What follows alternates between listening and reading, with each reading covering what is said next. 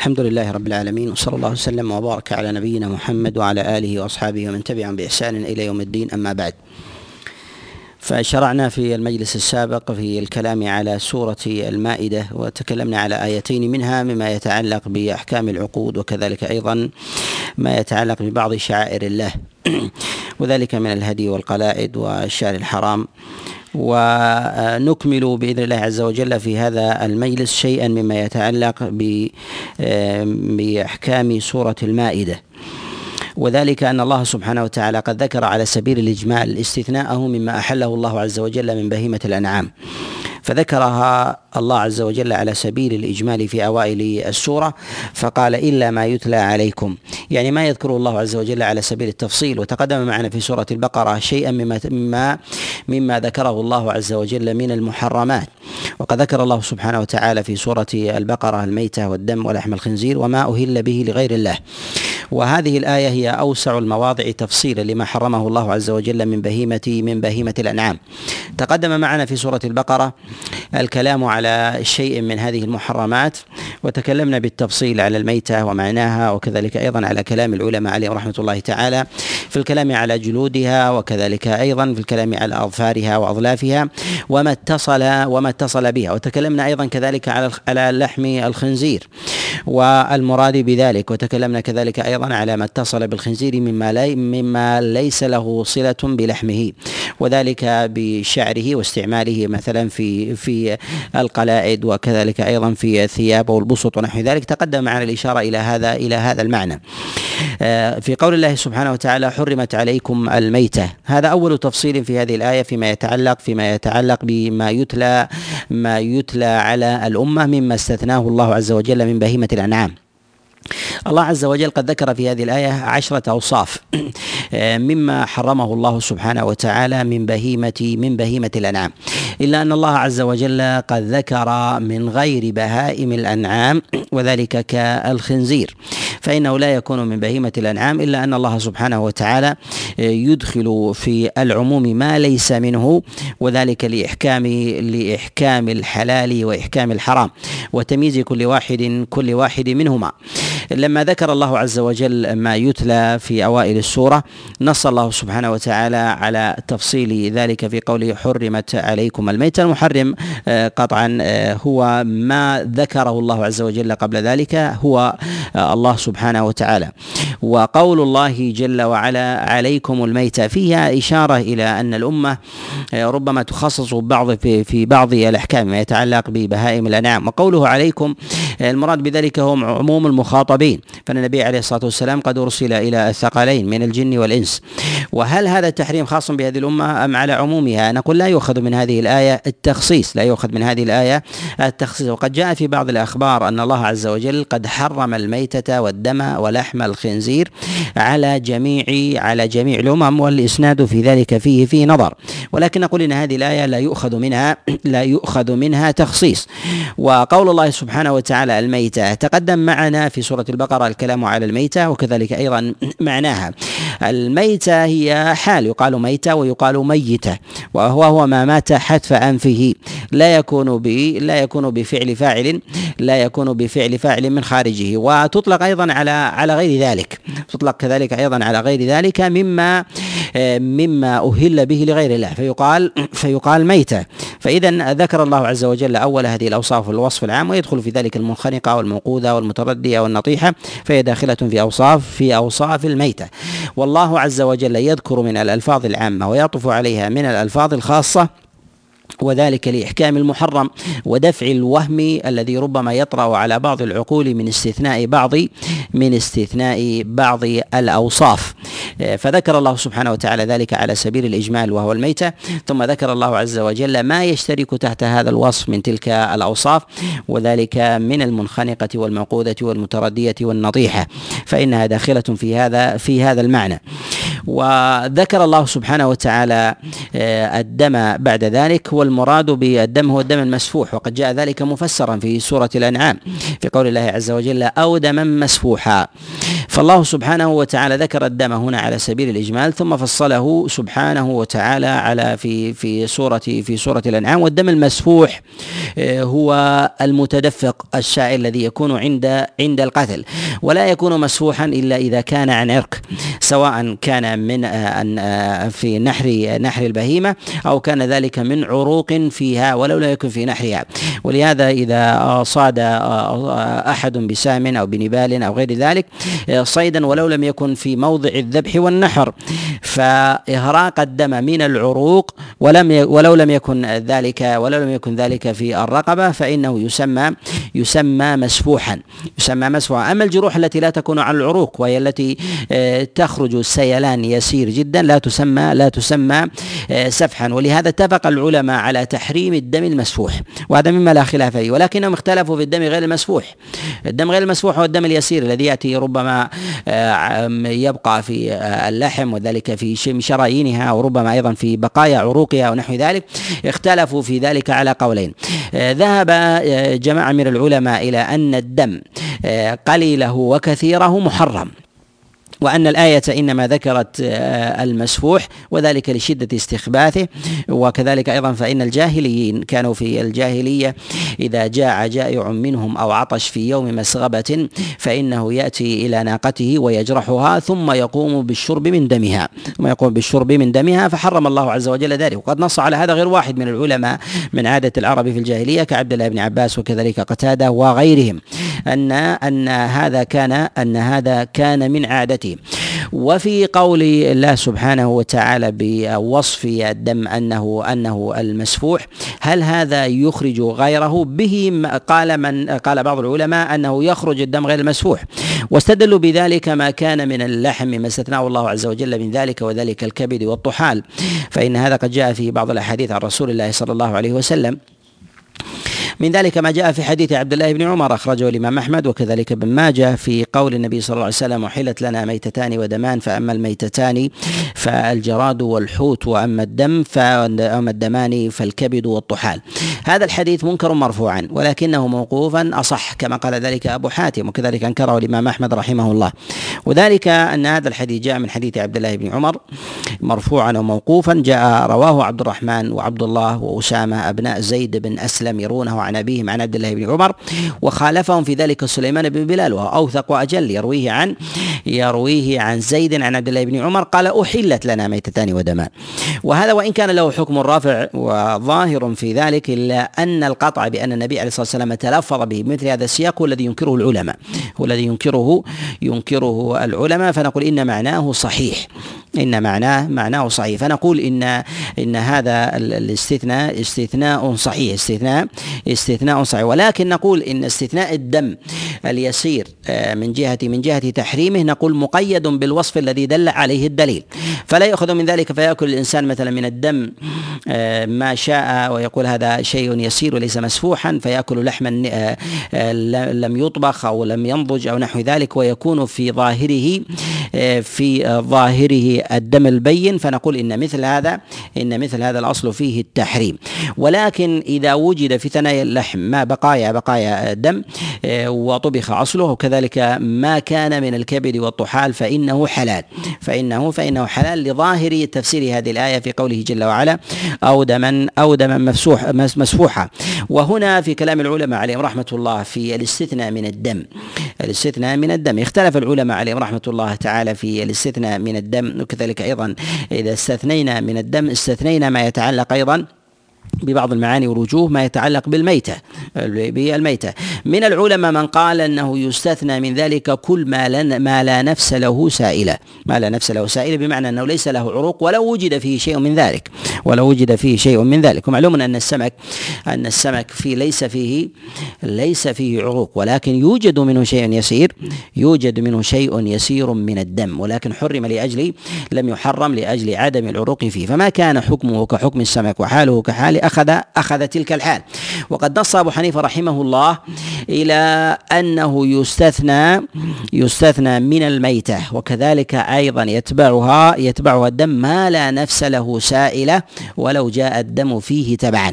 لم يكن الدم في أصل حياته لم يكن الدم في أصل في أصل في أصل حياته. قال ويدل على ذلك ما جاء عن النبي عليه الصلاة والسلام في حديث آه، أبي هريرة وهو في البخاري وكذلك عند أبي داود في الذبابة إذا أصاب إذا وقعت وأصابت إناء أحدنا. قال النبي عليه الصلاة والسلام آه، فاغم فيغمسها فإن في أحد جناحيها داء وفي الآخر دواء. قال فمقلها في ذلك إذا كانت ميتة وماتت في مات في إناء فإنها نجسة فيجب أن تزال. أما الغمس هو نوع من الإيغال الإيغال فيها. ومعلوم أن الميتة إذا قلنا بنجاستها من كل من كل نوع أيا كان سواء كان له روح سائلة أو ليس له روح سائلة فإنها نجسة. يجب أن أن تزال فورا لا أن تغمس. قال ويدخل في ذلك غيرها. فليعني من ذلك حلها يعني فليعني من ذلك إباحتها واستثناؤه من الميتة؟ أن الإنسان يأكلها يقال قد تعاف الإنسان شيئا أو ربما يحرم عليه من وجه آخر للاستخباث. يحرم عليه من وجه آخر للاستخباث. واستثناء أبي حنيفة رحمه الله من ذلك قال أنها ليست نجسة. أنها ليست أنها ليست نجسة لأننا إذا قلنا بأنها ميتة فتأخذ حكم حكم الميتة بنجاستها. فيغسل موضعها وما أصاب الإنسان آه، منها فيجب عليه أن آه، أن يزيله. فاستثنى ذلك. ومنهم من قال إنه يستثنى ما دل عليه الدليل وذلك بصيد البحر وكذلك أيضا آه، مما جاء في الدمين مما جاء في حديث عبد الله بن عمر وكذلك أيضا جاء موقوفا عن عبد الله بن عباس وجاء أيضا عن عائشة عليه رضوان الله تعالى في استثناء الطحال.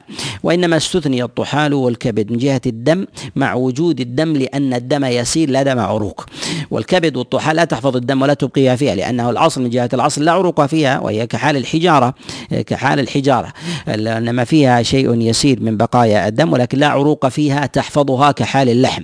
ولهذا استثني من ذلك قالوا فدل هذا في حديث عبد الله بن عمر دل على أن الذي حرم من ذلك هو الدم المسفوح لا أصل الدم لا أصل الدم. وفي هذه وفي هذا الأثر آه، وفي عن عبد الله بن عمر وكذلك أيضا ما جاء عن بعض السلف فيه دليل على أن آه، الدم بهيمة الأنعام الأصل فيه الطهارة الأصل فيه الأصل فيه الطهارة وأن الدم المسفوح نجس أن الدم المسفوح نجس بالاتفاق وذلك لظاهر لظاهر الآية.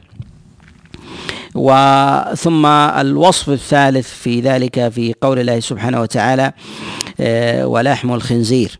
يعني مما حرم مما حرمه الله سبحانه وتعالى.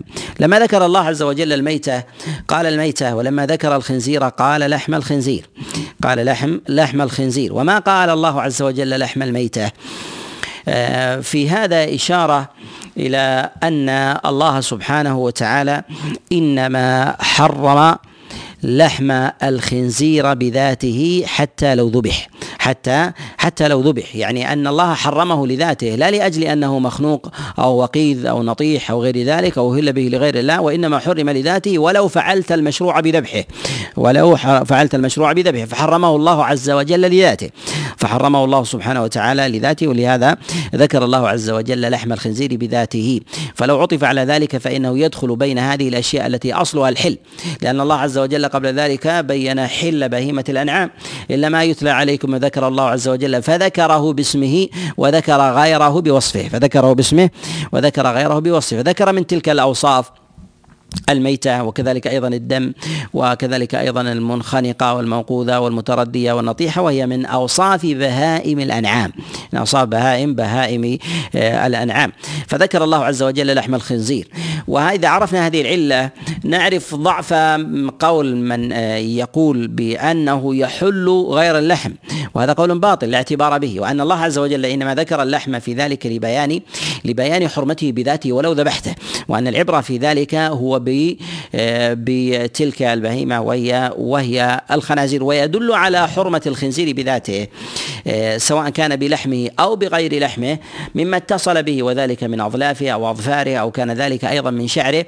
آه، يدل على ذلك أن أنه في الشريعة يشرع قتله. أنه يشرع قتله. وقد جاء في الصحيحين من حديث أبي هريرة النبي صلى الله عليه وسلم قال ينزل عيسى بن مريم فيكم حكما مقسطا فيذبح الخنزير ويكسر الصنم. فذكر عليه الصلاة والسلام أنه يذبح الخنزير وذبح الخنزير يدل على مشروعية ذلك على مشروعية ذلك. فهذا دليل على حرمة الاحتفاظ به على حرمة الاحتفاظ به. لأن الشارع لو أباح منه شيء لجاز أن يقتنيه الإنسان لما أباحه الله عز وجل منه ما أباحه الله عز وجل عز وجل منه. فنقول حينئذ إن الله عز وجل حينما شرع قتله دل على أنه لا ينتفع بشيء من ذلك. لا ينتفع بشيء بشيء من هذا. طبعا ما يتعلق بالظاهريه يقولون أن أن ما جاء في كلام الله سبحانه وتعالى في سورة في سورة الأنعام في قول الله عز وجل بعد ذلك قال أو دما مسفوحا آه، فإنه فسق فإن آه، فإنه ريس أو فسقا أهل لغير الله به. لما ذكر الله عز وجل لحم الخنزير وذكر الله عز وجل الدم والميتة ذكر الرجس وأنه فسق. قالوا والحكم يلحق في ذلك المضاف المضاف إليه يلحق في ذلك المضاف المضاف إليه والمضاف إليه قالوا الخنزير. فالوصف يلحق الخنزير لا يلحق لا يلحق اللحم. وهذا القول قول ضعيف. وهذا القول قول ضعيف. لا حاجة إليه. وإنما قلنا لا حاجة إليه أن من عرف استعمال العرب من جهة الوضع أدرك المراد بذلك أدرك المراد بذلك. والمراد بهذا أن العرب في استعمالهم يطلقون اللحم ويريدون بذلك البهيمة بكاملها. فإن الإنسان آه، إذا أراد أن يشتري لحما فيشتري لحم يدخله تبعا العصب ويدخل تبعا معه العظم يدخل تبعا معه العظم. ولكنه إذا أراد أن يشتري عصبا أو يشتري عظما لا يدخل معه اللحم لا يدخل معه اللحم. اذا فالأصل في ذلك اللحم ويدخل مع اللحم تبعا تبعا له غيره. في ذلك سواء كان من عصب أو كان من عظم من عظم. وإذا خص الإنسان شراءه لعظم أو لعصب فوضع فيه لحم فإنه يعد ذلك غشا يعد ذلك ذلك غشا لأنه أراد هذه الأشياء بعينه. بخلاف ما كان بخلاف ما كان من اللحم. لهذا نقول آه، إن آه، إن ذكر الله عز وجل للحم. هنا المراد بذلك هي البهيمة بذاتها ويدخل في ذلك شحمها ويدخل في ذلك أيضا ما كان من عصبها وما كان أيضا من جلدها وشعرها ويقترن بذلك من جهة من جهة أمر الله عز وجل وحثه على قتله وتحريم اقتنائه وتحريم وتحريم اقتنائه وإنما دل الدليل على تحريم اقتناء الكلب. الا ما رخص الله عز وجل فيه وعدم الدليل الصريح في اقتناء الكلب إلا بدليل التضمين كما جاء في حديث أبي هريرة وذلك لأنه لم يكن موجودا في في مواضع وضع الوحي ولم يكن الناس يقعون فيه فجاء الحكم في ذلك من جهة من جهة بيان قتله وذلك بعد توسع دولة الإسلام ورقعة المسلمين فحتى يقع لديهم من ذلك ما ما يقع. ولهذا جاء الحكم بمثل هذه بمثل هذا الأمر. ويدل ويعضد أيضا ذلك أن النبي صلى الله عليه وسلم قد قال كما جاء في حديث بريدة وفي صحيح مسلم قال عليه الصلاة والسلام من, من لعب النردشير فكأنما وضع يده في دم دم خنزير. دم دم خنزير. وجاء في رواية لطخ يده بدم خنزير. وهذا إذا كان باللمس مجرد اللمس جاء بوصف التقبيح والذم. فكيف بحال الإنسان أن ينتفع من ذلك؟ ما يدل على أن لمس الخنزير في ذلك مذموم. لمس الخنزير بذلك بذلك مذموم. فإن الإنسان يضع يده على دم البهيمة ويقوم بتقطيعها وربما شويها وغير ذلك. وأما إن يضع الإنسان دمه فإنه لا يصل إلى العصب ولا يصل إلى الدم إلا وقد أوغل يده ووضعها في وضعها في دم في دم الخنزير. فجاء بأسلوب التقبيح إشارة إلى أنه لا يدنو منه ولا يقرب ولا يقرب ولا يقرب منه. وما يأتي من كلام بعض السلف في مسألة الاستفادة من شعره ونظمها وربما تستعمل أيضا يستعملها بعض الناس في الزمن المعاصر فيما يتعلق بالمستشفيات ربما تستعمل بعضها في الخياطة وذلك لقوتها وشدتها ونحو ذلك. نقول أيضا محرمة. نقول أيضا أيضا محرمة. لا يجوز لا يجوز للإنسان أن يستعملها. وذلك للعموم. والأصل في لغة العرب أن الحكم يلحق المضاف ولا يلحق المضاف إليه ولا حاجة إلى مثل هذا التكلم التخلف أن نقول الحكم يلحق المضاف آه، المضاف إليه وهي لفظ الخنزير فنقول يلحق اللحم ولكن استعمال العرب في ذلك أنهم يريدون باللحم العموم يريدون باللحم العموم. وإذا عرف الإنسان استعمال العرب آه، في المصطلحات وكذلك أيضا في الألفاظ فإنه لا يحتاج إلى كثير من قواعد النحويين لا يحتاج إلى كثير من من قواعدهم لأنه عرف الاستعمال آه، عرف الاستعمال وأخذه منهم سليقة. والوصف الرابع في ذلك في قول الله عز وجل وما أهل لغير الله به. والمراد بالإهلال هو ما يرفع الإنسان به به صوته. وكانت العرب إذا أرادت أن تذبح شيئا من الإبل أو بهيمة الأنعام لأصنامها وأوثانها وأزلامها تجهر بنيتها في ذلك يقول اللهم إنه أو يقولون إنه لصنمي كذا وكذا من أصنامهم وغير ذلك فإن هذا فسمي إهلالا فسمي إهلالا. وكذلك أيضا ربما يجهر الإنسان بمقصده فيقول هذا عني وعن فلان ونحو ذلك فيسمى أيضا يسمى هذا أيضا إهلالا. علق الحكم بما جرى عليه الناس وليس هذا هذا وصفا لازما لكل كل شيء. فلو أن الإنسان نوى بقلبه لو أن الإنسان نوى بقلبه الذبح لله فإنها حلال. ولو نوى بقلبه الذبح لصنم ولو لم يهل بذلك فإنها حرام. فإنها حرام. فجرى الحكم مجرى مجرى الغالب في استعمال الناس. مجرى الغالب في استعمال الناس. ويأتي تفصيل ذلك في الكلام في مسألة آه، ما ترك ذكر اسم الله عليه عمدا. أو نسيانا آه، ولم يستحضر في ذلك نية لم يستحضر صنما ولم يستحضر غيره. أو جرى الإنسان على أصله أنه لا يذبح أصلا على الأصنام ولكنه لم يذكر اسم الله عز وجل. لا يدخل في هذا الحكم أم لا؟ منه منهم من حمل ذلك على ظاهر قول الله عز وجل ولا تأكلوا مما لم يذكر اسم الله عليه. قالوا فذكر الله عز وجل ذلك. منهم من قال إن هذه الآية محمولة على الإهلال. محمولة على آه، الإهلال وليست محمولة على عدم آه، ذكر اسم الله عز وجل عينا. وهذان قولان العلماء والصحيح في ذلك أن الآية محمولة على أن الناس كانوا يهلون بذبائحهم لغير الله عز وجل. كما في سورة البقرة في قول الله عز وجل ما أهل به لغير الله. وكما هنا وكذلك أيضا في سورة الأنعام وكذلك أيضا في سورة النحل في قول الله عز وجل وما أهل لغير الله به. فالمراد بذلك هو أن يجرى الإنسان بنيته ومقصده في ذبحه لغير الله سبحانه وتعالى. ولهذا ذكر الله عز وجل من ضمن من ضمن ما ما حرم قال وما أهل لغير الله وما أهل لغير الله به. فهو داخل في جملة المحرمات. ولو ذبحه الإنسان ونحره وجاء بالوصف من جهة راقة دمه ولو استقبل به القبلة. ما دام أشرك مع الله عز وجل غيره فإنه فإنه محرم. وكانوا يذبحون لأصنامهم أوثانهم فحرم الله عز وجل فحرم الله عز وجل ذلك. ويأتي مزيد تفصيل في هذه الآية في مساله في مسألة آه، عدم ذكر اسم الله. إذا كان المسلم يذبح وعدة يذبح لله فتعمد ترك اسم الله ترك اسم الله. أو آه، في ان يكون من عادته آه، كذا وكذا ولكنه ذبح ولم يستحضر نية. فهل يكون في ذبحه ذلك ان يعني يكون في ذبحه ذلك على التحليل أو على التحريم؟ هذان قولان للعلماء هذان قولان للعلماء يأتي مزيد كلام عليها بإذن الله تعالى. والوصف آه، في ذلك الخامس في قول الله سبحانه وتعالى والمنخنقة. والمراد بالمنخنقة آه، ما ماتت بحبس نفسها سواء كان ذلك بفعل نفسها أو بفعل أو بفعل غيرها. وذلك بفعل نفسها كأن تكون استدارت على حبل فخنقها فكتمت أنفاسها آه، بنفسها أو خنقها غيرها وذلك بحبس أنفاسها أو ذلك بخنقها بحبل أو سقط عليها شيء حبس الهواء عنها. حتى حتى ماتت. فهي محرمة بالإجماع ولا خلاف عند العلماء ولا خلاف عند العلماء في ذلك. والوصف الخامس الخامس في ذلك السادس في ذلك الموقوذة.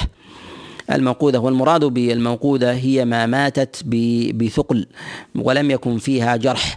ما ماتت بثقل كالذي يسقط عليها آه، سقف أو تضرب بحجارة أو تضرب بعرض رمح أو بعصا آه، ولم ولم تجرح آه، فإنها تموت بالضرب. أو ضربت بحجارة ولكنها لم تجرح أو سقط عليها جارح من الجوارح كالكلب المعلم أو الصقر سقط على طائر صغير فمات بثقله لا بجرحه. وكذلك أيضا في الكلاب ربما ربما تقع بثقلها على بعض البهائم بهائم الأنعام أصغر منها عند صيدها. فهل يقال بذلك أنها فهل يقال بذلك بأنها محرمة أم لا؟ نقول ما مات بثقله فهو محرم بالاتفاق. ولكن وقع شيء من الخلاف اليسير في مسألة من المسائل وهي إذا ماتت البهيمه بثقل كلب الصيد بثقل كلب الصيد أو بالطائر. فهل يحل ذلك أم لا؟ آه هذه المسألة ذكر فيها قولان ذكر فيها آه ذكر فيها قولان. القول الأول قالوا بالحل وهذا القول منسوب للإمام الشافعي رحمه الله وقد نسبه إليه غير واحد من الشافعية ورجحه النووي وكذلك أيضا الرافعي. والذي عليه جمهور العلماء التحريم.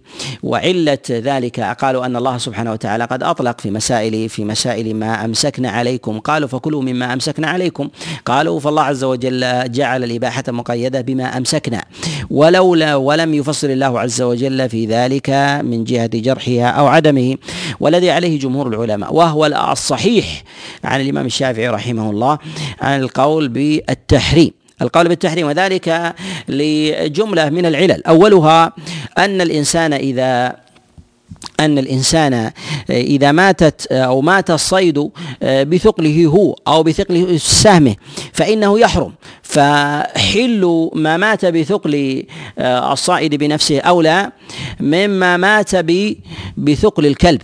أو الطائر. ونقول إن الآية في قول الله عز وجل فكلوا مما أمسكنا عليكم. مراد بذلك الحل لمنة الله عز وجل في حل ما صادته تلك البهائم. وليس المراد بذلك وليس المراد بذلك هو المراد بذلك هي صفة صفة الموت. والمراد بذلك هي صفة صفة الموت. الآية في سياق إظهار نعمة الله سبحانه وتعالى بأن الله عز وجل أحل لهذه الأمة ما صادته تلك الجوارح سواء كان من الكلاب أو كان ذلك من الطيور أو كان أيضا ذلك برمي الإنسان بسهمه ونحو ذلك. نقول ما مات بثقل الإنسان أولى مما مات بثقل الكلب.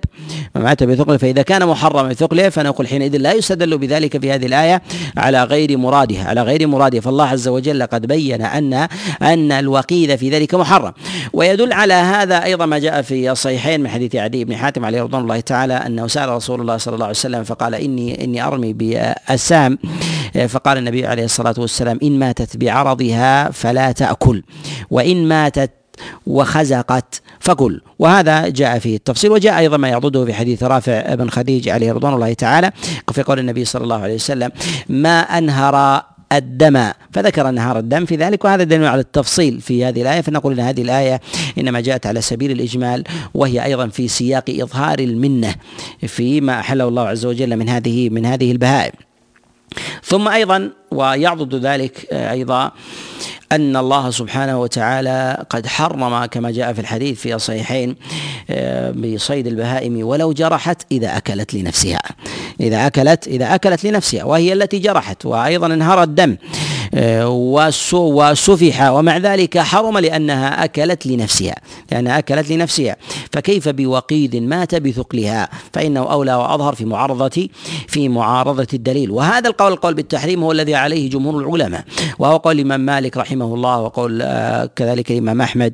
وقول أبي حنيفة الذي رواه عنه محمد بن حسن وأبو يوسف وكذلك أيضا قول الشافعي الذي ذهب إليه المزني. فنقول إن إن ما نسب الإمام الشافعي رحمه الله ليس بصريح ليس بصريح. وأن رجحه الإمام النووي وكذلك الرافعي نقول أصح ما ما ما اعترض بالأدلة ما اعترض بالأدلة. الإمام الشافعي رحمه الله في ذلك ما يتعلق بالوقيد يستثني بالوقيد الذي مات بثقل بثقل الجارحة لا بثقل غيرها لا بثقل غيرها قالوا وذلك لعموم الآية وهو قول فيه نظر والذي عليه جمهور العلماء وتعضد الأدلة في ذلك أنه يقال بانه يقال بالتحريم. فما كان وقيدا مات بثقل شيء فهو محرم.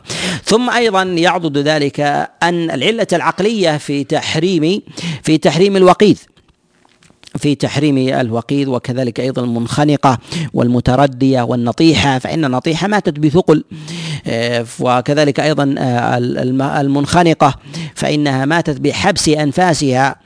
ومعلوم أن الثقل في ذلك الذي يأتي بقوة أنه ربما آه، ربما حبس العضو عن عن نزف الدم عن نزف الدم إلى بقية الجسم فحبس حينئذ فوقع في ذلك الموت كذلك أيضا من جهة الخنق وكذلك أيضا النطح والوقيد والمتردية فإن التردي والنطح متقارب أن التردي والنطح متقارب وكذلك أيضا من جهة العلة الجامعة بينها أنها ماتت ودمها فيها أنها ماتت ودمها فيها فإذا كان كذلك فمات فما مات بثقل الجارحة أو مات بثقل الإنسان فإنه فإنه محرم. وداخل في عموم النهي في قول الله عز وجل في قول الله عز وجل والموقوذة والوصف السابع في ذلك في قول الله سبحانه وتعالى والمتردية. والمتردية في ذلك ما سقطت في بئر أو سقطت من شاهق من جبل أو نحو ذلك فتردت. سواء كان ذلك بعمد أو كانت من نفسها كانت من نفسها من نفسها فإنها محرمة. ولا خلاف عند العلماء في ذلك. ولا خلاف عند العلماء عند العلماء في ذلك وذلك لأن الدم حبس فيها والله حرم الدم. والله عز وجل حرم حرم الدم. فإذا حرمه الله عز وجل فهو بقي فهو باق فيها. وإذا قلنا إنه باق فيها وحرمها الله عز وجل فعلى هذا لو أراد الإنسان أن يستحلها بذبح بعد سقوطها أو بعد خنقها أو بعد ترديها أو وقذها فأراد الإنسان أن يذبحها. نقول إذا أراد الإنسان أن يذبحها وبعد موتها فإن الدم لا يخرج منها. لأنه لا يوجد علة دافعة للدم أن يخرج فلا يوجد عصب ولا ولا عروق حية نشطة تدفع فإن خرج يخرج من ذلك شيء يسير لا دما مسفوحا الذي حرمه الله سبحانه وتعالى. وإذا حرم الله عز وجل الدم المسفوح وهو وهو فيها فحينئذ نقول إن نجسته باقية فيه ولا ولا يستحلها الإنسان بالطبخ. كحال ماذا؟ كحال لحم الخنزير. كحال لحم الخنزير. حرم لذاته ولو ذبحه أو طبخه فإنه حينئذ لا يقال بحله لأنه محرم لذاته. كذلك أيضا الدم. الدم محرم لذاته. فإذا لم يخرج من البهيمة ولو طبخه الإنسان أو ماته طبخا فإن العلة في ذلك لا ترتفع لأن النجاسة عينية. لأن النجاسة عينية. لهذا حرم في ذلك. وعلى هذا نقول إن الإنسان إذا أدرك بهيمة إذا أدرك بهيمة آه، مخنوقة أو متردية أو وقيدة أو نطيحة ثم قام بذبحها نقول في ذلك إنها على حالين. الحالة الأولى إذا أدركها وفيها حياة وقوة دافعة لإخراج الدم منها لإخراج الدم منها فيخرج منها الدم كحال الحية. كحال الحية. ولو كانت مصروعة فإنه حينئذ يجوز للإنسان أن يأكلها يجوز للإنسان أن يأكلها وذلك أنها ذبحت. أنها ذبحت وهي وهي حية وخرج منها ما حرمت لأجله وهو الدم. وأما الحالة الثانية إذا أراد الإنسان أن يذبحها بعد ضعفها ولو بقي من أطرافها شيء من الحياة ولو بقي في أطرافها شيء من الحياة إلا أنها شابهت الميتة في عدم وجود قوة دافعة للدم المسفوح منها ولو خرج منها شيء يسير فيقال حينئذ بتحريم ذلك. ولهذا جاء عن السلف عليهم رحمة الله تعالى ما يعضد ما يعضد هاتين الصورتين. فجاء في بعض المعاني عن بعض السلف القول بأن الإنسان إذا أدرك الوقيذة حلت ومنهم من قال قال إذا أن الوقيذة لا لا تدرك أن الوقيذ لا تدرك. نقول أن هذا محمول على تلك الحالتين محمول على هذه الحالتين. منهم من منع استحضر أنها إذا كانت وقيذة يعني أنها ماتت بحبس الأنفاس ماتت بحبس الأنفاس ودمها ودمها حينئذ فيها. فغلبوا علة الموت بحبس الدم. علة الموت بحبس بحبس الدم. وأما من قال بحلها فإنه جعل سبب الموت خروج الدم. جعل سبب الموت وخروج خروج الدم. فنحمل ذلك على التنوع لا على التضاد. على تلك الحالتين. وهذا جماع ما جاء عن السلف عليهم رحمة الله تعالى. وفي قول الله جل وعلا في الوصف التالي قال والنطيحة وهو الوصف الثامن. آه، قال والنطيحة. والمراد بذلك آه، ما كان ما ماتت آه، بنطح شيء من جنسها أو من غير جنسها. جنسها أو من غير جنسها من تناطح البهائم فيما بينها. فإذا نطحت بهيمة بهيمة أخرى فماتت فهي كحال الميتة بالثقل بالعصا أو كذلك أيضا بالحجارة أو بالألواح أو بموت أو بموتها بسقوط سقف عليها أو نحو ذلك فهي كهذا كهذا النوع. وقد يقول قائل لماذا مثل مثل هذه الأوصاف وتعددها في كلام الله سبحانه وتعالى مع آه، اغتناء أو الكفاية بوصف من تلك الأوصاف. بوصف من تلك الأوصاف. أنه ما كان ما كان ميتة أو لم يذبح. مما لم يذبح فإنه محرم. فنقول إنما ذكرت هذه الأوصاف لأنها معروفة عينا عند أهل الجاهلية. عند عند الجاهلية. وقد جاء ذلك عن عبد الله بن عباس وكذلك أيضا عن عن قتادة وغيرهم أن العرب كانت إذا أرادت أن تذبح شيئا ضربته بالعصا حتى يموت. ضربته بالعصا حتى يموت. فهم يفرقون بين ما ذبح على أنصابهم وأزلامهم وأوثانهم فيذبحونه ذبحا أو ينحرونه من الإبل نحرا وأما ما كان لطعامهم وشرابهم ونحو ذلك فإنهم يضربونه وربما كان لأضيافهم فإنهم يضربونه بالحجارة أو العصا حتى حتى يموت حتى يموت فيأكلونه. فجاء النص على تلك الأحوال التي كانت فيهم التي كانت آه، فيهم وذلك لدفعا للتوهم بخروج تلك الأوصاف آه، حتى لو خرج منها شيء من الدم اليسير وكذلك أيضا فإن آه، القرآن يقتضي البيان والإحكام. يقتضي البيان والإحكام والبيان والإحكام أيضا يلزم منه التنصيص على ما كان عليه الناس عند نزول الوحي من تلك الأفعال. فذكر الله عز وجل هذه الأوصاف وإن كانت تشترك في علة واحدة وهي المنخنقة والمنقوذة والمتردية والنطيحة فإن حكمها في علم جهة ثبوت التحريم واحد وعلتها واحدة وهو حبس النفس فيها. وهو حبس النفس فيها وبقاء دمها وبقاء دمها دمها فيها. وثم ذكر الله سبحانه وتعالى بعد ذلك قال وما أكل السبع. وما أكل السبع وذلك من سباع البر البرية من الأسود والفهود والضباع وغير ذلك التي تأكل. والعلة في ذلك أنها والعلة في ذلك من جهة من جهة تحريمها. أمور. أولها أنها صادت لنفسها. الأمر الثاني أنها ليست معلمة. والله عز وجل قد حرم ما أكلت الكلاب لنفسها. ما أكلت الكلاب. ولو كانت معلمة لنفسها فكيف بسباع أكلت لنفسها ولم تكن معلمة؟ فنقول العلة الأولى أنها أكلت لنفسها؟ الأمر الثاني أنها ليست معلمة. الأمر الثالث أنها ليست مما رخص فيها. أنها ليست مما رخص بصيدها. عادة. ليس ما رخص بها بصيدها بصيدها بصيدها عادة. فنقول حينئذ إن الدليل آه، دل على على تحريم. وكانت العرب تأكل ما تجده من بقاياها. تأكل ما تجده من بقاياها وذلك في البرية يجدون مثلا من عظامها أو ربما أيضا من بقايا لحمها مما أكله الذئاب أو أكله الأسود والفهود أو غير ذلك فيقومون بأكله. والعلة الرابعة وقد تكون أقوى العلل في ذلك أن أن الإنسان لا يعلم وصف الموت الذي كانت عليه تلك البهيمة. فربما ماتت حتف أنفها فوجد فجاء السبع إليها فأكل منها فأوغل فيها فظن أنها من صيد الصيد وإنما ماتت وحبس الدم فيها وحبس الدم فيها فربما تموت مثلا لجوع أو ربما تموت مثلا للدغة حية أو للدغة عقرب فماتت من نفسها فوجدها السبع فقام بالأكل منها فيأتي المار عليها ويظن أنها من صيد السباع من صيد السباع. كذلك أيضا لا يعلم أن السبع كيف كيف جاء ربما أماتها بالخنق ربما أماتها بالخنق ولم ينزف منها شيء فأماتها خنقا فلما ماتت واستحكم موتها ثم جاءها بعد ذلك فأكل منها ما أكل ولهذا حرم الله عز وجل أيضا ما أكلت السباع فذكر العلة بعد ذلك أن الأصل في بهائم الأنعام لا يقضي عليها إلا السباع وذلك لأن الإنسان إذا وجدها ميتة من غير ورود ورود أثر فيها للسباع يعلم أنها ميتة. ولكن إذا وجد السبع عليها ظن أن السبع هو الذي السبع هو الذي أماتها بينما ربما يكون قد ورد عليها وماتت وماتت بغير فهذه علل مجتمعة دلت على تحريم ما أكل ما أكل السبع. وإذا حرم ما أكل السبع فإنه يحرم ما أكل غيره.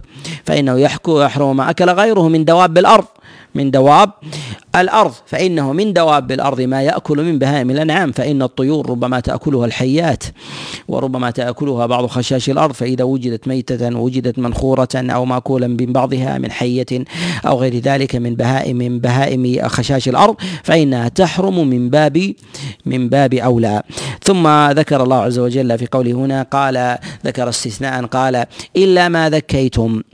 يعني مما سلف ذكره مما مما تزول به العلة التي حرم الله عز وجل البهيمة لأجلها وذلك بحبس دمها فيها فإن الذكاة تخرج تخرج الدم منها. لهذا قال الله عز وجل إلا إلا ما ذكيتم. فما سلف مما سبق من آه، من النطيحة والمتردية وكذلك أيضا آه، الموقوذة وما أكل السبع. فنقول إن هذه الأوصاف آه، حرمت للحبس. فإذا علم الإنسان أنها تردت في بئر أو تردت من شاهق أو مثلا جاءها نطح أو رماها مثلا بمعراض أو بسهم وليس فيها جرح ثم تداركها. ثم تداركها فاجتمع السببان عليها. سبب العرض وسبب سبب الذكاة فنقول حينئذ فإن فإن ذلك جائز. فإن ذلك ذلك جائز وذلك لظاهر هذه الآية على ما تقدم تفصيله وبيانه. ثم قال الله سبحانه وتعالى وما ذبح على النصب وما ذبح على النصب. وذلك ما ما نحرته العرب وذبحته على أصنامها وأزلامها فإنهم كانوا يذبحون للأصنام. وكان العرب أكثر من 300 صنم حول في مكة وما حولها ويذبحون لها ويذبحون لها من دون الله سبحانه وتعالى. وربما تقاسموا اللحم فيما بينهم وربما ذبحها الوافد والزائر وتركها فيأتي أهل مكة لأكلها فحرمها الله عز فحرمها الله عز وجل لهذه لهذه العلة لأنها أهلت لغير لغير الله سبحانه وتعالى. وهنا في قول الله جل وعلا وما أهل لغير الله به. ثم ذكر الله سبحانه وتعالى قال وما ذبح على النصب. وما ذبح على على النصب. فهل يعني من ذلك الاختلاف والتباين بين ما أهل لغير الله به وبين ما ذبح ما ذبح على النصب؟ نقول هما علتان. قد يشتركان وقد وقد لا يشتركان. أما العلة الأولى في قول الله سبحانه وتعالى وما أهل لغير الله به لأنه قد يذبح على غير النصب على غير النصب فيذبح في موضع بعيد أو مكان ويذكر اسم الله غير اسم الله عز وجل عليه. فهذه لا تذبح على الأصنام وإنما أهلت لغير الله. وأما ما ذبح على النصب فهو الذي يذبح عندها ويعرف بالعادة أنها ذبح عليها سواء ذكر عليها اسم الله أو لم يذكر اسم الله عز وجل عليها. وإذا ذكر اسم غير الله عز وجل عليها فكان عندها فنكون فنقول حينئذ أنها اجتمع فيها الوصفان. فكانت تهل بها لغير الله وذبحت على النصب. وذبحت على آه، النصب كذلك فهي محرمة لهذين الوجهين. وهذا الدليل على أن هذه الآية تذكر المتداخلات وتذكر أيضا المتشابهات وتذكر العام والخاص مزيد إحكام وذلك لإغلاق ما يظنه الناس أنه من الأم من من ما يبيحه الله سبحانه وتعالى وذلك للبيان والإيضاح وكذلك أيضا إزالة اللبس الذي ربما يطرأ على بعض على بعض الناس آه، في ظنهم أن أن هذه الأشياء قد سكت عنها فاستوعب الحكم. ذلك جميع الأوصاف التي كانت عند عند العرب في الجاهلية. وفي قول الله سبحانه وتعالى وأن تستقسموا بالأزلام ذلكم فسق. ذكر الله سبحانه وتعالى الاستقسام بالأزلام. مع أن الاستقسام في الأزلام ليس من بهيمة الأنعام وإنما هو حكم مستقل عنها. وإنما حكم مستقل مستقل عنها. ولكن قد يأتي الذبح له تبعا. وذلك أن الاستقسام بالأزلام الأزلام إنما هي قداح أو قدور أو أواني أو غير ذلك آه، توضع وربما تعلق أو تجمع وتوضع تحت ستور أو ربما أيضا تحت بعض الأصنام. وربما تعلق على أصنام أيضا كما جاء في الصحيحين رسول الله صلى الله عليه وسلم لما دخل البيت وجدهم قد صوروا لإبراهيم وإسماعيل تمثالين وعلقوا عليهما أزلاما. فقال النبي صلى الله عليه وسلم قاتلهم قاتلهم الله يعلمون أنهما لا يستقسمان بالأزلام لا يستقسمان بالازلام وذلك انه تعلق على الصنم ثم يوضع توضع اراد الإنسان أن يقصد شيئا آه، فيأتي إليها فما خرج له فيها فإنه يقوم بأمره. وقد جاء ما يعضد ذلك ما جاء في الصحيح من حديث سراقة بن مالك بن جوشم عليه رضوان الله تعالى لما لما أراد أن يقصد رسول الله صلى الله عليه وسلم أن يقصد أن يتبع النبي عليه الصلاه والسلام لما خرج. جاء في الصحيح قال فعمدت إلى فعمدت إلى الأزلام الأزلام. تضرهم أو لا تضرهم. قال فكل ففي كل مرة يخرج لي لا تضرهم. فخرج لي الأولى والثانية والثالثة. فتبع رسول الله صلى الله عليه وسلم لما يجد من قلبه وما يجد قومه أيضا من قلوبهم على رسول الله صلى الله عليه وسلم. فنقول ما يتعلق في هذا؟ إنهم كانوا يستقسمون في ذلك يقدمون أو لا يقدمون. ويتبع ذلك ربما أيضا من جهة من جهة الذبح. ربما أيضا استقسم أحد بالأزلام أن يذبح الناقة الفلانية أو يذبح الناقة الفلانية أو يذبح عشرا أو لا يذبح أو يحج هذا العام أو يهدي هذا العام أو لا يهدي أو نحو ذلك فتأتي حينئذ تبع فحرمت تلك بالتبع. إنها نتاج الاستقسام بالازلام ولكن نقول إن النهي في ذلك إنما جاء للنهي لأصل الاستقسام بالازلام والمراد بذلك هو أن الإنسان يلجأ إليها وهي شبيهة آه، بالاستخارة في الشريعة. ولكن الاستخارة مشروعة. والاستقسام ممنوع ولكن آه، الاستقسام ممنوع حرمه الله سبحانه وتعالى وذلك لأنه طلب الخيرة وحسن التقدير من غير الله. حسن التقدير من غير الله عز وجل فأصبح شركا.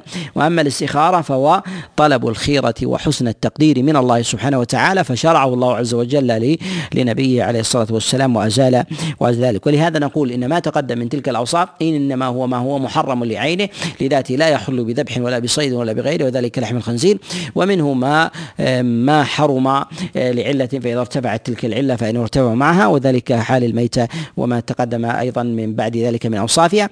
ومنها ما يحرم أيضا آه، لذاته وذلك الاستقسام بالأزلام فإنه محرم آه، لذاته محرم من جهة الفعل لذاته سواء كان ذلك فيه ذبح أو ليس فيه ليس فيه ذبح. ويتبع ذلك أيضا ما يفعله الناس. ما يفعل الناس من رمي من رمي الحجارة أو وضع أرقام إن خرجت كذا فإني سأذهب أو خرجت كذا آه، سأذهب أو إذا خرجت لك أو خرجت لفلان فإنه يفعل كذا وكذا فيجعلها آه، صارفة أو غير صارفة. فهذا من الأمور المحرمة التي حرم الله عز وجل وهي شبيهة بالصدفة ولا أثر لها في في أفعال الناس. ثم قال الله عز وجل ذلكم فسق ذلكم فسق. المراد بذلك هنا خطاب عام. إنما ذكر الله عز وجل لفظ الفسق وما ذكر الله عز وجل لفظ لفظ الكفر. ما ذكر الله عز وجل لفظ الكفر لأن الاستقسام بالأزلام كفر. والرجل إذا ذبح لغير الله عز وجل فقد كفر. إذا وكذلك أيضا إذا إذا استحل الإنسان البهيمة الميتة وكذلك المنخنقة والمنقوذة والمتردية. قد جحد شيئا معلوما من دين الإسلام بالضرورة ولكن نقول إن الله سبحانه وتعالى ذكر الفسق لأن اللحم ربما يذبح البهيمة المشرك فإنه يحرم أيضا حتى على المسلم ولو كانت مذبوحة في ظاهرها ذبحا شرعيا فانهار الدم. فنقول تحرم على الذابح وتحرم كذلك أيضا على غيره وتحرم كذلك أيضا على على غيره. فرجع الوصف في ذلك الفعل ولذات لذات البهيمة المحرمة. لذات البهيمة المحرمة. قال لأنه خارج عن مراد الله سبحانه وتعالى وطاعته. لأن الإنسان ربما يظن أن الخطاب حينما يحرم عليه لذاته يحرم أنه يحل لغيره. وذلك مثل الصيد للمحرم. الصيد للمحرم. يحرم عليه. يحرم عليه. يحرم عليه. ولكن لو صاد المحرم صيدا. صاد المحرم المحرم آه، صيدا. فهل يجوز صيده لغيره أم لا يجوز؟ نقول هذه المسألة تختلف. هذه المسألة قطعية عندنا. أن من أهل لغير الله المخانقة والمنقوذه والمتردية وكذلك أيضا من آه، ما ذبح على نصب هو محرم على الذابح ومحرم أيضا على على غيره ايا كان لأن الوصف تعلق بالبهيمة بذاتها. قال في قول ذلكم فسق. يعني تلك البهائم هي فسق آه، وأمر محرم. وأما ما يتعلق بتلك المذبوحة الذي يذبحها أو يصيدها يصيدها آه، المحرم فنقول إنها حرمت عليه بعينه واختلف على غيره اختلف على غيره. فيتوسع في ذلك العلماء هل صادها لغيره آه، فإنها تحرم عليه وعلى غيره أم صادها لنفسه فحينئذ تحرم عليه ولا تحرم على غيره.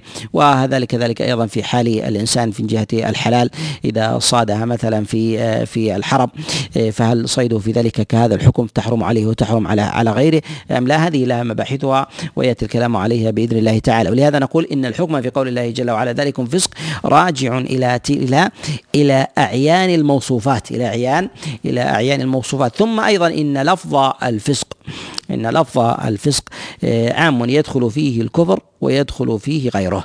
يدخل فيه الفسق يدخل في الفسق الكفر ويدخل في ذلك في ذلك غيره. فقد تقع هذا الوصف على الكافر ويقع كذلك أيضا على آه، على المسلم. في قول الله عز وجل اليوم يئس الذين كفروا من دينكم. آه، اليأس هو القنوط. اليأس هو هو القنوط وهو أن يصاب الإنسان بقنوط من أن يلحق بأحد سواء كان ذلك في آه، في دينه أو كان ذلك في دنياه بمال أو نحو ذلك. وقالوا فلان يائس وفلان قانط. قالوا فلان يائس وفلان وفلان قانط. وليس المراد باليأس استحالة الشيء. وليس المراد بذلك استحالة الشيء. ولهذا جاء النبي عليه الصلاة والسلام كما جاء في الصحيح قال يئس الشيطان أن أن يعبد في جزيرة في جزيرة العرب. وليس المراد بذلك اليأس عدم إمكان ذلك ولكن هو إخبار عما هو فيه عما هو فيه وذلك الانتشار التوحيد وقيام الناس بأمر الله عز وجل وإقبال المشركين على على دين الله سبحانه وتعالى ودخول الناس في ذلك أفواجا. قالوا يئس الذين كفروا من دينكم لما رأوا من التمكين والقوة. وظهور الحق وجلائه وإقبال الناس فإنهم يئسوا حينئذ من اللحاق بما جاء في الإسلام. والعلة في ذلك في ذكر هذه الآية بعد ذكر تلك الأحكام في قول الله عز وجل اليوم يئس الذين كفروا من دينكم لما ذكر تلك المحرمات. لما ذكر تلك المحرمات يعني أن الله عز وجل فصل عليكم من المحرمات التي آه، التي تجاوزت آه، تجاوزت الأفعال اللازمة والمتعدية إلى المطعوم المأكول والمشروب. المأكول والمشروب وذلك مما من المأكولات من بهائم الأنعام السابقة والمشروب ما يتعلق بالدم يتعلق بالدم وغيره وكذلك أيضا في سير الإنسان في ذهابه وإيابه من جهة الاستقسام بالأزلام. فإن المشركين لما رأوا الإحكام وتطهير الأفعال وتطهير الأبدان من هذه المحرمات أصابهم من اليأس ما أن يكون لديهم تشريع يلحق إحكام والتشريع الإسلام. إحكام وتشريع تشريع الإسلام. فجاءهم اليأس من هذا من هذا الوجه. وفي هذا أيضا إشارة مع أن المشركين لم يفصحوا عن ذلك. أن ربما يكون الإعراض والعناد يكون من من قوم لكنهم لا يظهرون القناعة فيه. فالله عز وجل ذكر اليأس هنا إشارة إلى إقرار كفار قريش. بإحكام دين الإسلام وصدق رسالة محمد صلى الله عليه وسلم ولكنهم يجحدونها ولكنهم ولكنهم يجحدونها كما في قول الله عز وجل ولكنهم لا يكذبونك ولكن الظالمين بآيات الله بآيات الله يجحدون ومما يجحدون إحكام هذه الشريعة مما جاء في كلام الله سبحانه وتعالى مما حرمه الله عز وجل. في آه، قول الله سبحانه وتعالى آه، هنا يئس الذين كفروا كفروا من دينكم. إشارة إلى أن المحرمات من صلب الدين كما أن الواجبات منه. كما أن الواجبات الواجبات منه. فالمحرم والواجب في الأحكام التكليفية جميعا هي هي من الدين. ولهذا وصفها الله سبحانه وتعالى بكونها بكونها بكونها دينا. كذلك أيضا ربما يستكثر أهل الباطل من أهل الكفر من الكتاب والوثنيين وكذلك أيضا من الملاحدة المحرمات في الإسلام. وهي من جهة الحقيقة أنهم لا يجحدون الحكم. ولا يجحدون لا يجحدون الحكم. ولكن حملهم على ذلك الغيرة من إحكام شريعة الله وتمكين الله عز وجل للمسلمين بأمثال هذا الإحكام وهذه الحجة البينة الظاهرة فدخلهم في ذلك من آه، اليأس أن يلحقوا انتظام الإسلام فخالفوا كبرا وعنادا. وثم آه، ذكر الله سبحانه وتعالى بعد ذلك حكما قال فلا تخشوهم مخشوني فلا تخشوهم مخشون في هذا إشارة إلى أن القوة المعنوية أقوى من القوة الحسية وأن الهزيمة المعنوية المعنوية أقوى من الهزيمة من الهزيمة المعنوية. وهذا كله إشارة إلى هزيمة المشركين المعنوية. في قوله اليوم يئس الذين كفروا من دينكم هذا هزيمة معنوية من أحكام الشريعة وانتظامها. فتحتاج إلى قوة وصلافة في إظهار الحق. وصلافة في إظهار الحق للمعاندين والرحمة والشفقة على على الجاهلين. فنقول إن الله عز وجل حينما ذكر ذلك لفت عقول وبصائر أهل الإيمان إلى أن يعلموا أن المشركين في يأس وفي إحباط. فعليكم أن تثبتوا ولا تخشوهم حتى يزدادوا في ذلك يأسا. وهذا الصراع المعنويات هذا الصراع المعنويات. لهذا الأمة تحتاج إلى غرس اليقين في أحكامها غرس اليقين في أحكامها حتى تعلم أنها على قوة وأنها أن أحكام الله عز وجل عليها ليست تشديدا وغلوا وإنما هو وإنما هو خيرا عظيما أراده الله سبحانه وتعالى لهذه لهذه الأمة. فعليها ألا تحبط ولا تصيب الهزيمة فإن أعظم الهزائم هي الهزائم النفسية. هي الهزائم النفسية التي تصيب الإنسان وتشد عليه حتى يضعف ولو كان معه أمضى السلاح. وإذا كان في قوة معنوية فإنه تشتد عزيمته وينتصر ولو كان معه أضعف السلاح. ولهذا أراد الله عز وجل من تلك الأحكام وسردها. لما لما أكثر الله عز وجل منها بين أن هذا هذه الكثرة يصاحبها يأس. فلا يغلب على ظنكم أن سرد هذا التحريم ومثل هذا العدد في هذا في هذا الموضع الذي لم يأتي في كلام الله عز وجل تحريم مطعومات بمثل هذا الجمع كما جاءت في هذه الآية. فلا يصابون بالإحباط والضعف عند كلام المشركين أن الله عز وجل ضيق عليهم بل ليعلموا أن أن أنهم فيهم فيهم من الحنق والغضب والكيد آه، بالمسلمين. وكذلك أيضا اليأس من أن يلحقوا أن يلحقوا بذلك بتلك التشريعات العظيمة. وعلى المسلمين أن يكونوا أصحاب ثبات ويقين فإن الله عز وجل يعزهم ويمكنهم من ذلك.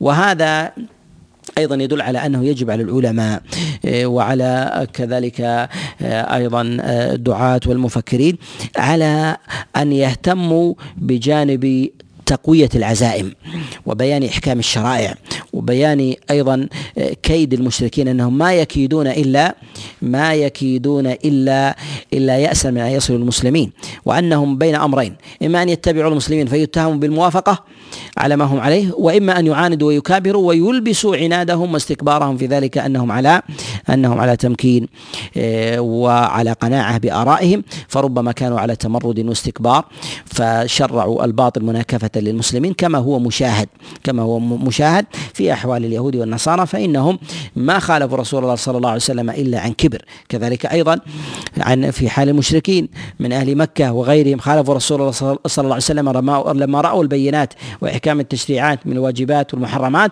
خالفوا في ذلك عنادا وكبرا. وإلا في حقيقتهم فإنهم يعلمون أن الله عز وجل ما جاء بذلك إلا إلا لبيانه. ثم أيضا قد يؤخذ منه على سبيل الاستئناس أنه إذا ظهر في ذلك قول لأهل الباطل من اليهود والنصارى والملاحدة وغير ذلك إعجاب بإحكام شريعة الإسلام آه، أن أن يظهر هذا. فإن الله عز وجل بين مكنون المشركين يئس الذين كفروا من دينكم. فإذا كان مكنونهم أظهره الله تقوية لعزائم المسلمين فكيف بما كان مما جرى على ألسنتهم؟ من من من انبهارهم بإحكام الإسلام وقوته فإن هذا مما يقوي العزائم ويشدها وكذلك أيضا يعضد أهل الحق ويؤنسهم لا بذات آه، إقرار المشركين وقناعتهم ولكن يدفع وسواس الشيطان وكذلك أيضا توهم النفس بضعفها وقوة وقوة غيرها. ثم في قول الله سبحانه وتعالى اليوم أكملت لكم دينكم وأتممت عليكم نعمتي ثمة معاني لطيفة في هذه الآية. وذلك أن الله عز وجل لما ساق المحرمات لما ساق المحرمات بعدما استوفى الواجبات ذكر المحرمات ثم قال اليوم أكملت لكم دينكم. يعني أن الشريعة لا تتم إلا إلا بالمحرمات مع الواجبات. مما يظن أن الإنسان مما يظن بعضهم أن أن الدين يكون بالأفعال فقط كذلك أيضا يكون بالتروك وأنه إذا لم تكن التروك واضحه بينة متجلية ويعرف الناس المحرمات فليعلم أن دينهم ناقص أن دينهم ناقص. فلما بين الله عز وجل هذه المحرمات واستوعبها وكانت هي البقية الباقية مما لم يحرم يحرمه الله عز وجل فيما سبق بين الله عز وجل أنه بعد هذه المحرمات اكتملت. اكتمل اكتمل الدين. فقال الله عز وجل اليوم أكملت لكم دينكم وأتممت عليكم نعمتي ورضيت لكم الإسلام دينا. وهذه الآية نزلت على رسول الله صلى الله عليه وسلم في حجة الوداع عشية عرفة كما جاء في الصحيح في حديث عمر الخطاب لما جاء رجل يهودي فقال آية في كتاب في في في في كتابكم تقرؤونها لو علينا معشر يهود نزلت لاتخذنا ذلك اليوم عيدا. قال عمر قال وما هي قال اليوم اكملت لكم دينكم. قال عمر عليه رضوان الله تعالى أما إني أعلم أين نزلت على رسول الله صلى الله عليه وسلم نزلت عليه بعرفة. في حجة الوداع وهو واقف على دابته وهو واقف على على دابته. في هذا أيضا في إشارة إلى الاهتمام بمواضع النزول وأوقاتها وأزمانها وكذلك أيضا فيه إشارة للدلالة على هذا المعنى. أن كمال الدين كما أنه يثبت بالمحرمات كما يثبت أيضا بالواجبات وأنه يثبت أيضا بالتروك كما يثبت أيضا بالأفعال أن الله سبحانه وتعالى قد جعل كمال الدين وإحكامه مثار غيظ وحنق عند عند غيره عند عند خصومه وذلك أيضا من اليهود من اليهود والنصارى. وفي هذا أيضا في آه، في هذا الحديث أيضا آه، أنه قد يظهر آه، من المسالمين ومن أهل الكتاب من اليهود والنصارى عناد ظاهر. أنه عناد ظاهر يعلم أنه على قناعة كما أظهر هذا لعمر بن الخطاب قال آية في كتابكم تقرؤونها لو نزلت علينا. يعلم أنه أنها نزلت ونزلت من السماء فهو كأنه يقر بذلك لكنه لا يريد أن يسلم.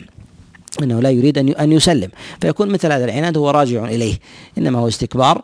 إنما هو استكبار وعناد عن ذلك الحق الذي أنزله الله عز وجل على رسوله صلى الله عليه وسلم.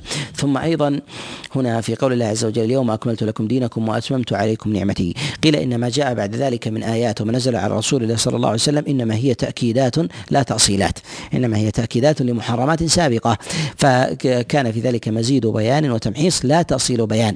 لا تأصيل لا تأصيل بيان فإن الشريعة في ذلك قد قد اكتملت. وفيه أيضا أن أن الأوامر في الواجبات والنواهي في المحرمات هي أصل الدين. هي أصل هي أصل الدين. وأما ما يتعلق بأمور الآداب والسلوك وغير ذلك فنقول إنها إنها من الفطرة التي فطر الله عز وجل الناس عليها. هي فطرة فطر الله عز وجل الناس الناس عليها. فتجد أنها أمر مشترك عند جميع الأنبياء. ولهذا قال الله عز وجل يوم أكملت لكم دينكم الذي خصصتكم به. وأما هذه الآداب والسلوك فهي فطر جميع الأنبياء وفطر جميع الخلائق. قد يخرج أحد عن ذلك النسق لتمرد في فطرته وانحراف عنها فهو انحرف عن البشرية من انحرف عن ذات الاسلام الإسلام. انحرف عن البشرية من انحرف عن ذات الإسلام بخصوصه. فرع ما انحرف عن ذات الإسلام بخصوص قال اليوم أكملت لكم دينكم وأتممت عليكم نعمتي. أضاف النعمة إليه. وذلك هو الدين. فذكر الدين وصفه بالنعمة. وصفه بالنعمة. إشارة إلى أن أعظم نعمة آه، ينعم الله عز وجل بها على عباده هي الإسلام. هي آه، الإسلام. وفي هذا إشارة أيضا إلى أن من اتهم الدين بالنقص. اتهم الدين الدين بالنقص أو القصور فهو كافر بالله سبحانه وتعالى. ولهذا أكد الله التمام في موضعين في هذه الآية. اليوم أكملت لكم دينكم ذكر الكمال وأتممت عليكم وذكر التمام. اشاره إلى استيعاب الإحكام للشريعة. استيعاب الإحكام للشريعة وهو غاية وهو غاية الكمال والتمام. غاية الكمال والتمام. وفيه أن نعمة الدين أعظم من نعمة الدنيا. أعظم من نعمة الدنيا. فإذا ابتلي الإنسان بمصيبة أو ذهب شيء من دنياه وحفظ الله له دينه فليعلم أن الله عز وجل أراد به خيرا. وإذا أخذ الله عز وجل من دين الإنسان ولو استكثر عليه من الدنيا فليعلم أن الله أراد به شرا. ليعلم أن الله عز وجل أراد أراد به به شرا. قال وأتممت عليكم نعمتي ورضيت لكم الإسلام ورضيت لكم الإسلام إسلام دينا. قد تدل في قوله جل وعلا ورضيت لكم الإسلام دينا. أيضا إشارة إلى التمام. إشارة إلى إلى التمام لأن الإسلام لم يكتمل بعد قبل هذه الآية فلما اكتمل رضيه الله سبحانه وتعالى. ولهذا نقول الذي يدعو إلى دين إلى إلى دين آه، قاصر لم آه، لم يستوعب ما جاء به رسول الله صلى الله عليه وسلم لم يدعو إلى الدين الذي رضيه الله عز وجل لأمة الإسلام. قال ورضيت لكم الإسلام دينا. دينا يعني ذلك الدين وتلك النعمة التي أنزلها الله عز وجل على رسوله صلى الله عليه وسلم. قال ورضيت لكم آه، ورضيت لكم الإسلام الإسلام دينا. إشارة إلى أن كل دين غير الإسلام أن الله عز وجل لا يرضاه أن الله عز وجل لا لا يرضاه وليس بدين حق بل هو دين باطل. ثم قال الله عز وجل فمن اضطر في مخمصة غير متجانف لإثم. في ذكر آه، هذا الاستثناء آه، رحمة وشفقة بعدما ذكر الله عز وجل تمام الدين قد يقول قائل آه، إن ذكر الاستثناء في ذلك قد يكون آه، الأولى به ذكره قبل تمام الدين ثم يذكر بعد ذلك تمام الدين.